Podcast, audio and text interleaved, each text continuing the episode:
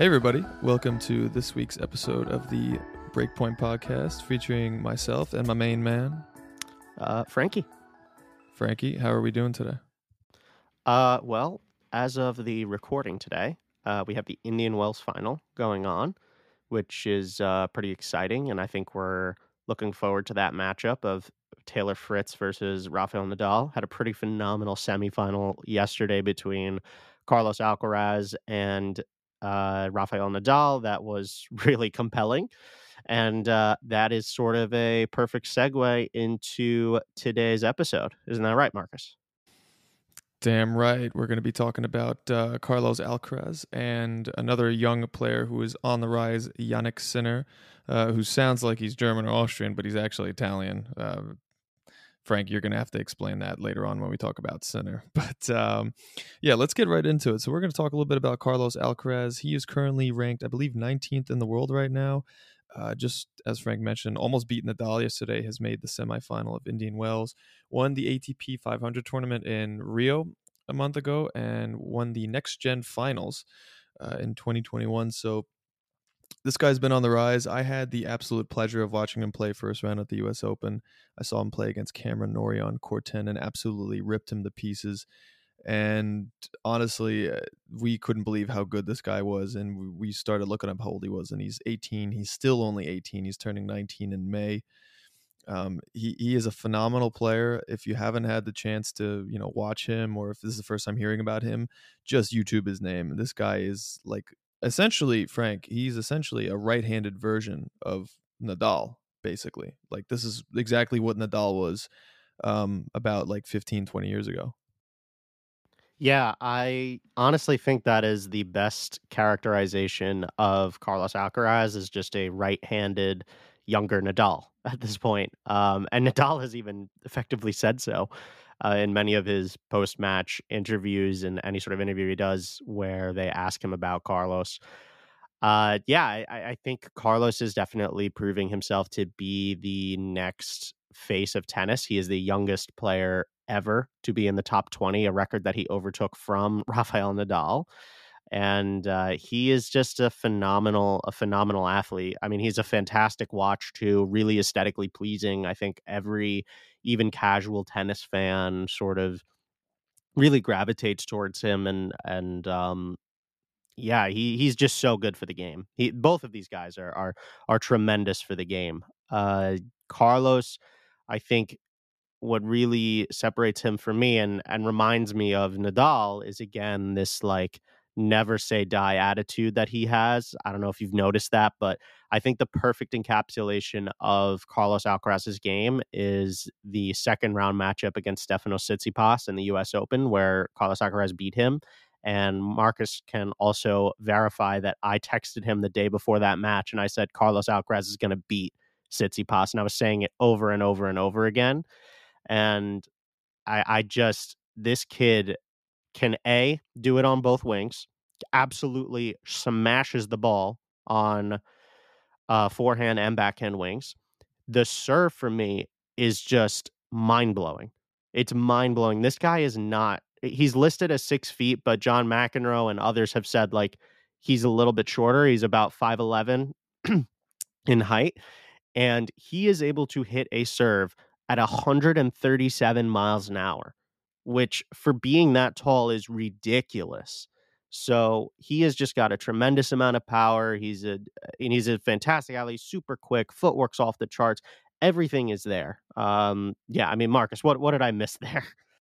I mean, you really didn't miss much. I mean, he's just a relentless tennis player. When I watched him play, like every single ball, he goes after it. There's no mental break, there's no physical break in his game. He just constantly puts pressure on you. I, at this point, I would say his biggest weapon is his forehand. Again, yesterday he was hitting a couple of hundred mile an hour forehands against Nadal, like routinely, no issue, no no problem going for it.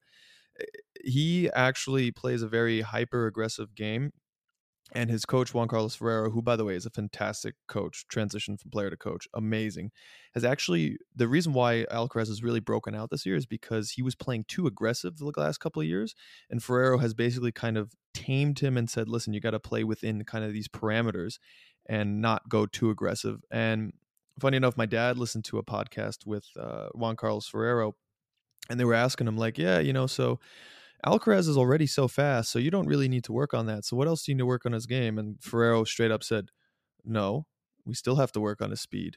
He needs to get faster." Which is scary as hell because this guy is like lightning, lightning fast. He's one of the fastest players on tour, like no doubt. It's between maybe him and de Minaur at this point. So his biggest weapon has got to be his speed, his forehand, and he's just great off of all wings. His only weakness, I would say, right now is maybe his net and transition game. But as we saw with Nadal, that's something that can absolutely be worked on and, you know, basically progressed over the years. I think at this point he's doing better on hard courts than Nadal did at that stage of 100%, his career. 100% agree Right? with you. I You think he's better on hard. His movement also is is better on hard courts than Nadal was when they first started. Yeah, so that's you know already a, a you know a plus in the column there. Um, Frank, let me ask you this: I, I I personally don't think that it's dangerous for him being this good at this age because he seems like he's got that exact same Nadal type of mentality where he literally doesn't care about anything else in the world but tennis, and he's not exactly because he doesn't really even speak English that well. He hasn't been made into an international superstar just yet. Um, so basically, he just kind of lives in his own little bubble where he just plays tennis. And I think that at this age, he seems very mature. You don't really see him doing anything crazy on court. So I don't really, for him specifically, I don't really think it's uh, there's any danger in him being good this young. Do you agree? Yeah, 100% agree. Uh, I think that comes down to one thing and one thing alone. And again, we, we're going to mention Rafael Nadal a lot in this player profile, but uh, what's the commonality between Rafael Nadal, Carlos Alcaraz, and being this good at this young? It's the coaching. Oh, I was going to say steroids. Uh, no, definitely not steroids. These- Joking, these guys are joking, awesome. people, joking, joking. Um, no, it's it's the coaching. I think Nadal had Uncle Tony in his court, keeping him focused, and Nadal was super mature, super focused at a very young age, and and this was never a problem for him. And with Alcaraz, it's the same thing. Juan Carlos Ferrero is just a phenomenal coach who is keeping this kid locked in, uh, always setting realistic goals for him, never letting him get ahead of himself, always keeping him like on the right track and the right goals and and always wanting to improve and not letting any of this get to his head. So uh, this is you know this is sort of a perfect storm coming out of Spain again, which is really pretty incredible that uh, Spain has been able to produce two of these guys. Um, you know, so it, it's it's it's pretty amazing. Yeah, not Uh, to you mention know- all those other good players in the top hundred. Yeah, the literally, they twenty-two. Like it's insane. It's ridiculous. I mean, it's ridiculous. So uh, the the one thing that I would say I I kind of disagree with you, but not really. I mean, I th- I think his net game is definitely the place where he needs to improve the most. That I 100% agree with. But I think the other things that I would improve for him would be I think that his return is not when I say it's not quite there yet, I mean like it's still really good, but it's not as strong as his offensive gameplay, for example.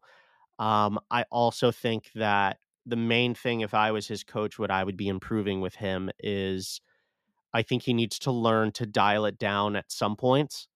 Um, just because of that load management, if you will. He's able to do this now because he's 18 and like he's got endless amounts of energy and whatever, but he's going to learn pretty quickly that in longer five set matches against a guy like Daniil Medvedev, for example, you need to be able to sort of keep energy in the bank to use it in those critical points, right? And that was something that we saw Rafael Nadal do so so well against Medvedev in that Australian Open final. Is he just kept having like that little bit of reserve in the tank, knowing when to just say, you know what, like this game is not worth it, like that ball's not worth it for me to get right now, and and being able to turn it on and off but that's something that's going to come with age. It's not really going to happen anytime soon. But I mean, this kid, by all intents and purposes, I think he's I think he's already a Grand Slam contender, quite honestly. Um, and I think he's going to win a Masters 1000 this year. I think it's just a matter of of which one. I, he could very well win Miami. Quite quite honestly, I think he would have won Indian Wells if Rafael Nadal was not playing. I think Nadal is the only player that would have that is capable of beating him in this tournament right now.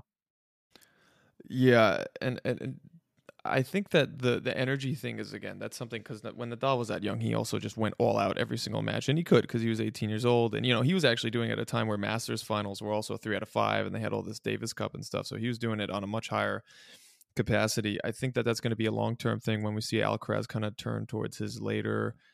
Uh, I'm going to say like you know late 20s, early 30s. That'll be something that, but I, am confident that like Juan Carlos Ferrero can like figure that out, and whoever is going to coach going to be like, all right, we need to sustain you not only just per match but also really per tournament right? You know you're hey you're going to be a grand slam contender. You're going to have to play seven matches on the reg. You know you need to save yourself in matches one two three four four matches you know five six seven. I agree with that. I think he's absolutely a contender to win the french open. He's one of my top five favorites to win the french open by far uh, i also agree i think he can snag one of these uh, clay court masters because i think Djokovic is actually one of them. He's not allowed to play in. Nadal is kind of might take one or two of those off just to give himself a rest. He's been playing a lot of tennis lately and wants to prepare himself physically for the French. I think it leaves the door wide open for Alcaraz. I don't really, you know, listen. I think he's on the on clay, especially right now. He's on the same level as Zverev, Tsitsipas. That's just how I feel about it right now. I mean, Medvedev's got nothing to do with clay anyway. So, but yeah, I think uh, I think we've got very high expectations for him. And now we'd like to compare him to our other guy and Frankie's uh, favorite Jannik Sinner. I know you're the way you're looking at him, Frank. You're looking at his poster right now. Yeah, yeah, yeah. Um, Jannik Sinner, uh, another young player. I believe he's 20. He's 20. 20? He's 20, yeah. Uh, from northern Italy, hence the uh, hence the German name. Um, and is an amazing, amazing tennis player. Currently ranked, I also believe, top 20 in the world right now, right? He's 10. He's top 10 in the world. He's top 10. Yeah, no, he's been balling out. Uh, very skinny player, uh, but has amazing leverage on his strokes and can absolutely whack the ball. Also has a great head on his shoulders. Is all about his tennis. Doesn't really get involved in the whole, you know, fame thing. Just kind of very down to earth person. I've listened to a lot of interviews uh, of him, uh, English, even some German. Frank, I know you've listened to some Italian interviews of him. Sounds like a very down to earth guy. Um, describe his, describe his game a little bit more for our viewers, since you're more of a Sinner fan. Yeah, I, I, it's funny because when you watch like Nadal and Djokovic, I would say there's a lot of comparisons to Sinner and Alcaraz in terms of like sheer body comparisons, right? Like Nadal is not necessarily like using long levers to get power or anything. He's just like using sheer brute force and massive biceps. And that's very much what Alcaraz is too. Um, and Jannik Sinner and Novak Djokovic are kind of just like, what's that skinny kid doing? Like just levering the ball and whacking it. Um, yeah, Sinner, Sinner, I would say very similar. Uh, Sinner has got really outstanding strokes on both sides. Uh, I think he's uh, very unique in the fact that he's got a backhand that is maybe even better than his forehand. Quite honestly, um, he he's got you know a tremendous offensive gameplay. His movement, given his height of about six three, six four, uh, is pretty pretty good. Um, he, what's up? Is he that tall? Yeah, I think so. I think he's about six three. You Hold could on, double check me in the I'm background. Gonna, I'm going to verify but, that. Go ahead. Yeah, go ahead. Uh, verify me. But yeah, Jannik is, uh, given his height, I think is a pretty decent mover. He's definitely not as fast as Alcaraz is, but you know he does the job. Uh, what I think Jannik does really well. Six um, foot two. Six oh, okay. foot two, 167 pounds, which and that's out. probably overstating his weight. Quite honestly, um, this guy is a like he's maybe 160 pounds soaking wet, but whatever. Someone get um, him. Someone get in some pasta. Yeah, I mean he needs like butter. That's what he needs. But uh, yeah, he he's got a really interesting story. So Jannik Sinner, I think we've spoken about this, has was a really world class skier, uh, which is very typical in the area of Italy that he is from, which is uh, Tirol, Trentino Alto Adige um, which is in the very, very north uh, of Italy, right on the border with Austria. Um, it's he's about maybe like 10, 15 minutes from where Andrea Seppi, who was another famous Italian tennis player, uh, grew up. Uh, Jannik made the switch to playing tennis full time at 13, 14 years old.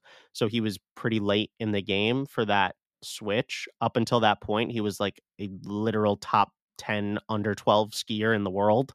So you could see that in his game in terms of Uh, Alcaraz, for example, is sliding around the court a lot using like sheer, you know, speed, whereas Jan, very similar to Novak Djokovic, who also was a world class skier when he was younger, is ma- mainly using like balance to sort of shift back and forth.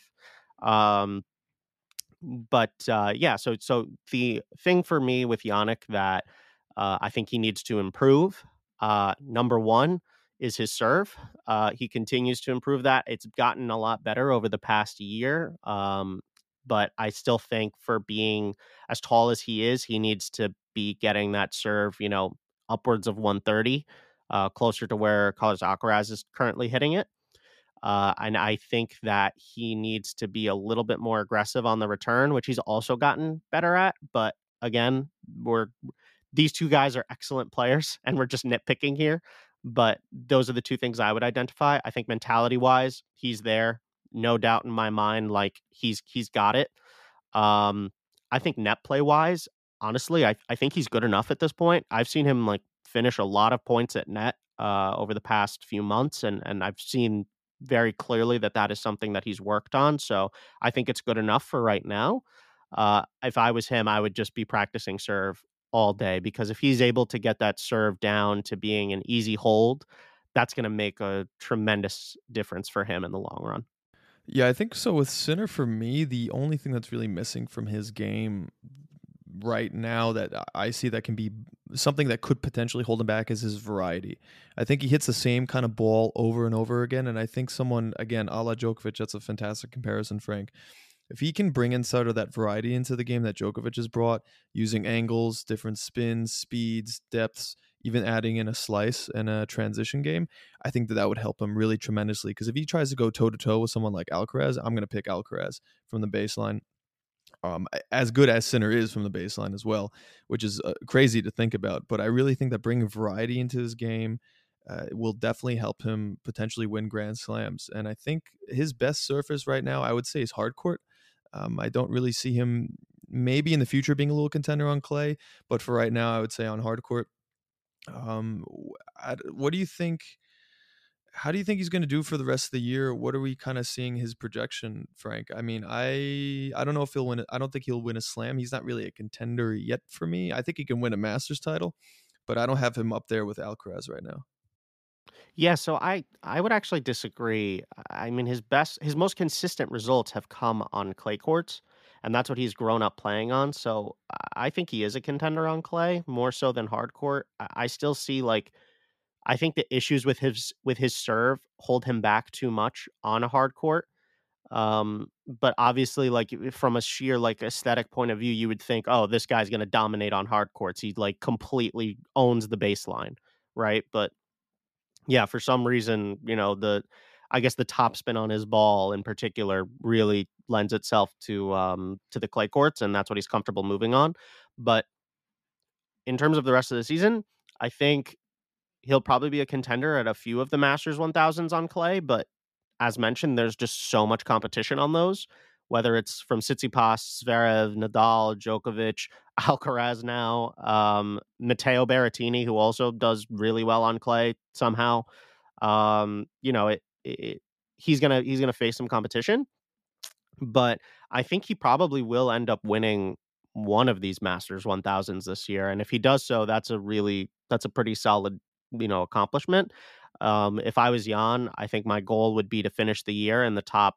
I think he could go beyond top eight. I think he should really be aiming for top six. That would be ideal. Um, and I think it is a doable goal if he stays consistent.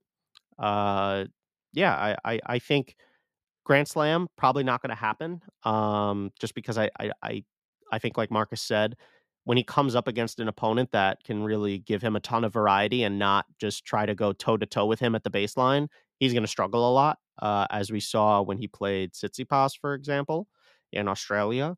Um, and the other match, quite honestly, is going to be Alcaraz. I think is going to give him a lot of problems unless Jannik like makes a, a few adjustments to his game, which based on the coaching change that he recently did, I would say it, it seems like he's he's working on something. Like something is in the works of like a, a, a game change, which is another reason why I think we both like Jannik Sinner so much. Is that this guy like seems incredibly competitive.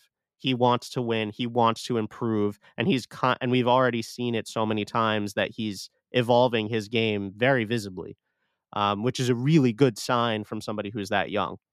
Yeah, he's another guy who's just like 100% about his tennis. He's out of the limelight. He's just he's got tunnel vision right on his tennis. Um, I disagree though. I don't think that he'll be making top six or even eight. I think that he's going to have to fight to stay in the top 10, especially when you consider. I mean, again, this is all dependent on injuries, right? Um, you know, you've got Djokovic, Medvedev, Nadal. You got three right there. You've got Zverev, then you've got Tsitsipas. That's already five.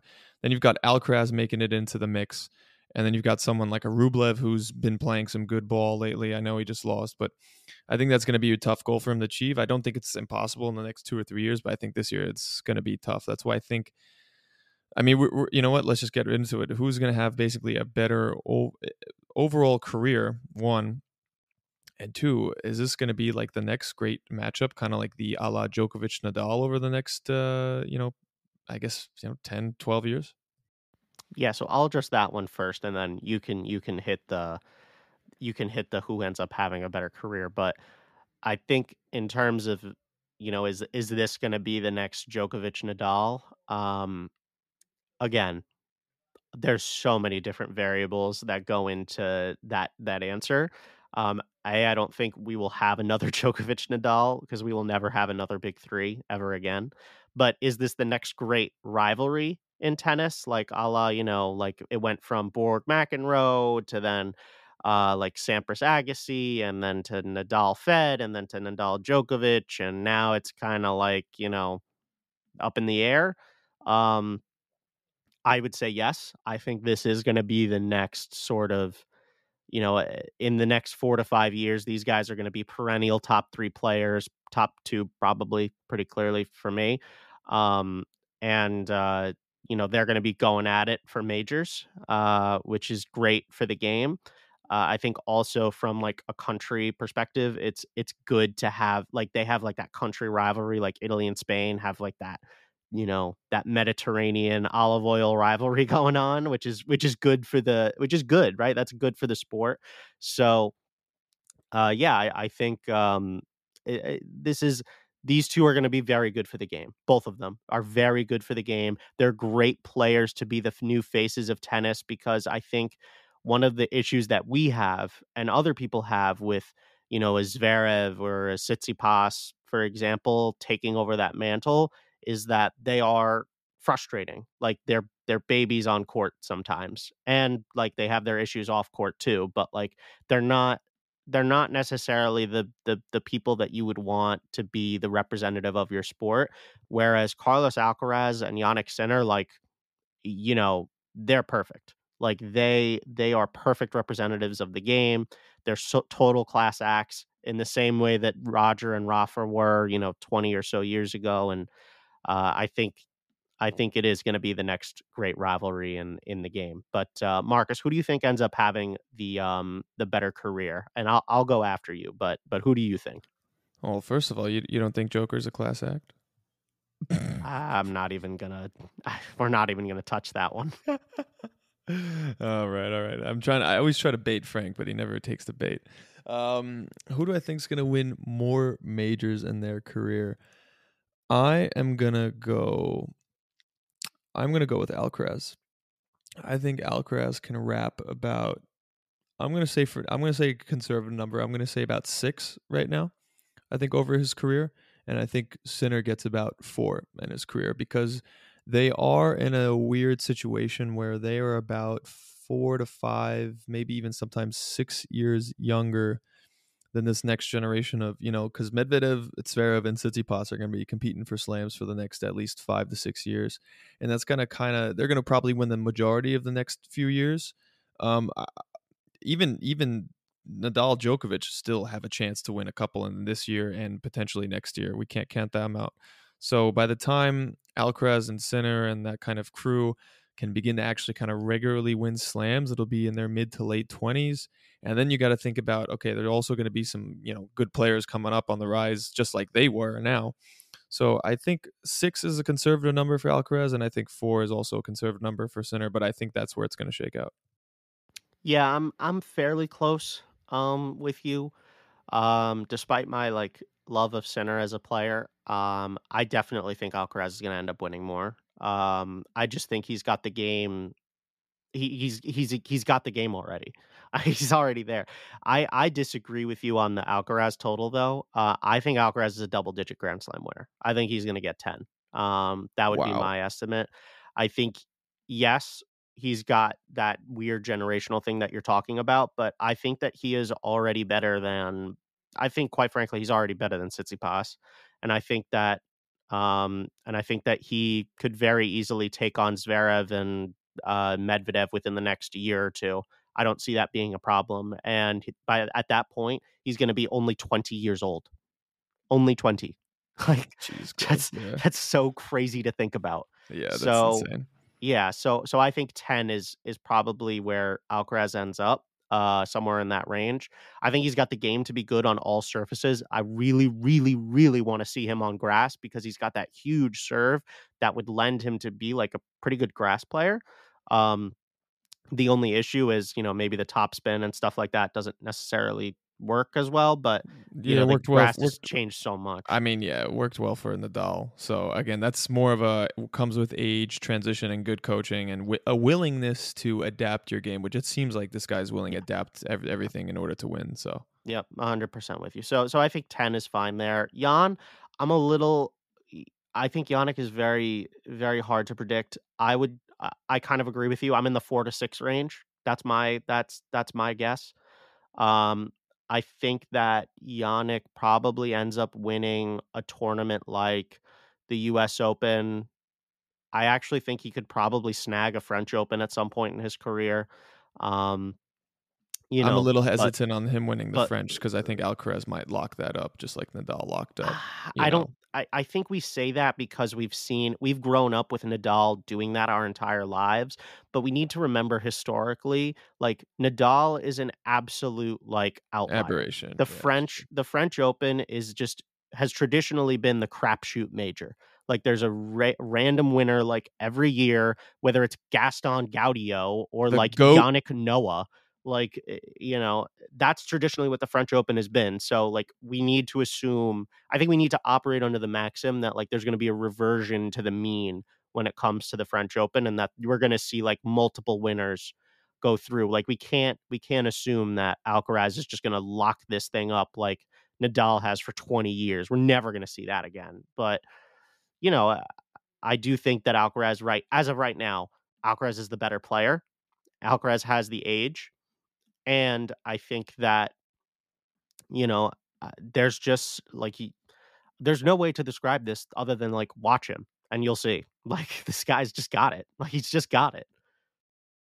Yeah, they're both amazing to watch, folks. If you ever get the chance to go watch them, uh, you know, wherever wherever you're listening from, or especially if you're in New York, where most of our listeners are, if you go to the U.S. Open this year, make it a priority to go see these guys. I know they're probably going to be in the stadiums, not on the outside courts like they used to, but absolutely worth the ticket. It's uh, absolute pure entertainment.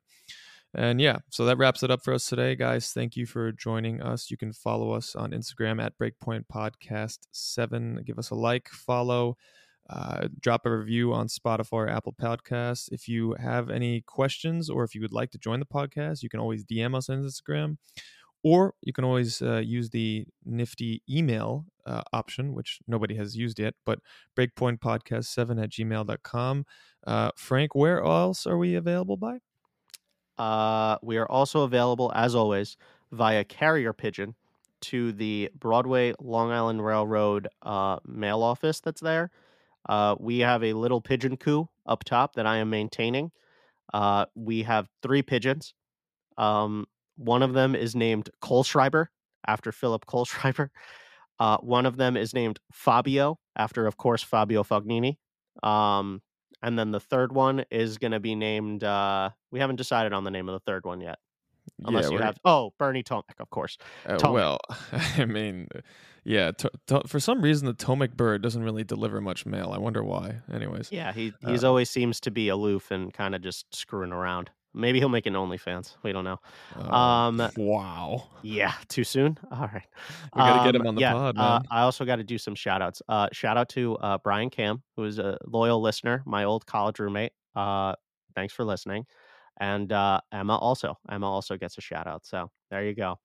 Uh, and that's going to do it for us. And we will catch you guys uh, next time. Thanks for listening. And as always, if you're interested in being on the podcast, shoot us a DM. Thanks. Bye. Take it.